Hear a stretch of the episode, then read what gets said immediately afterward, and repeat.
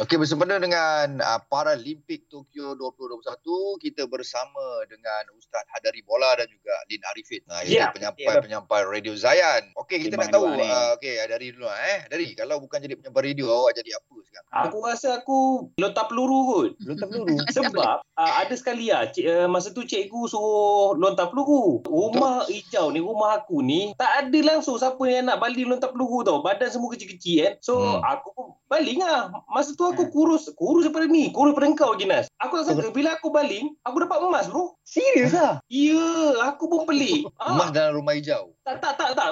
Memang lawan rumah aku ni, rumah merah. Oh, okay, Yeah. kau berlatih berapa lama tu nak dapat emas tu?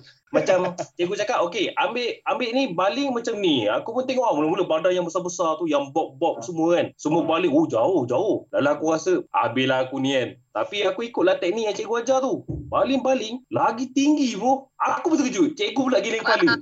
Dia kira macam menghairankan eh, menghairankan diri. Ah, eh. macam menghairankan lah. Tapi benar. Mungkin sebab dia ada kaitan dengan maskot yang kau jadi tu. Dengan lontar Mungkin. Lin nak pula relate. Dulu kan kita orang kan main bola jaring macam Lin wakil sekolah kan. Uh, masa tu Lin dipilih jadi uh, wakil wilayah persekutuan. Ah uh, faham tak? Uh, WA uh, dalam bola jaring tu wing attack. So uh, bila selalu macam wakil sekolah lepas tu cikgu nampak ini boleh pergi wakil wilayah persekutuan lah. Lepas tu Lin pun okey lah join lah. Sampailah macam ibu cakap oh tak boleh lah sebab anak PMR. Tapi masa tu Lin memang macam eh kalau lah boleh aku teruskan benda ni aku memang nak jadi inilah nak jadi bola jaring nak wakil wilayah persekutuan. Lepas tu kalau boleh kalau boleh lagi tinggi nak pergi inilah. Lepas tu ibu tanya Habis tu uh, takkan itu je impian. Lepas tu Hmm. hmm. masa uh, faham tak? Masa dia kata cuba fikir lebih the scope lebih besar macam tu lah dia cakap.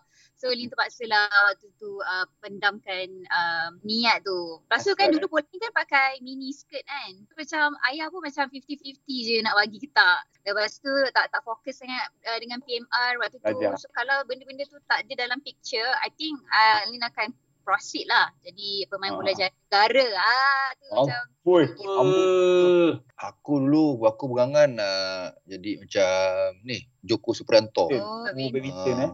Ardi Wiranata time-time tu lah kan aku gila Oh. oh. tengok badminton kan aku rasa macam aku macam nak wakil negara lah dulu-dulu lah berangan-berangan kat rumah aku tak ada orang nak layan aku badminton jadi aku pukul dengan dinding lah Ada orang lain. bila dia gila badminton masa tu malam pun aku macam nak main badminton juga, aku main dengan dinding lah pukul dengan dinding Okey, okey. ah, okey. macam tu kan tapi bila nak wakil sekolah pun bukan senang nak lepas kan masa tu ramai macam Hmm. sekolah mendengar ramai Cina Cina yang bagus Orang Cina yang Betul lah. bagus, bagus main badminton. Aku rasa kat situ macam mana wakil Malaysia ni pergi sekolah betul lepas kan.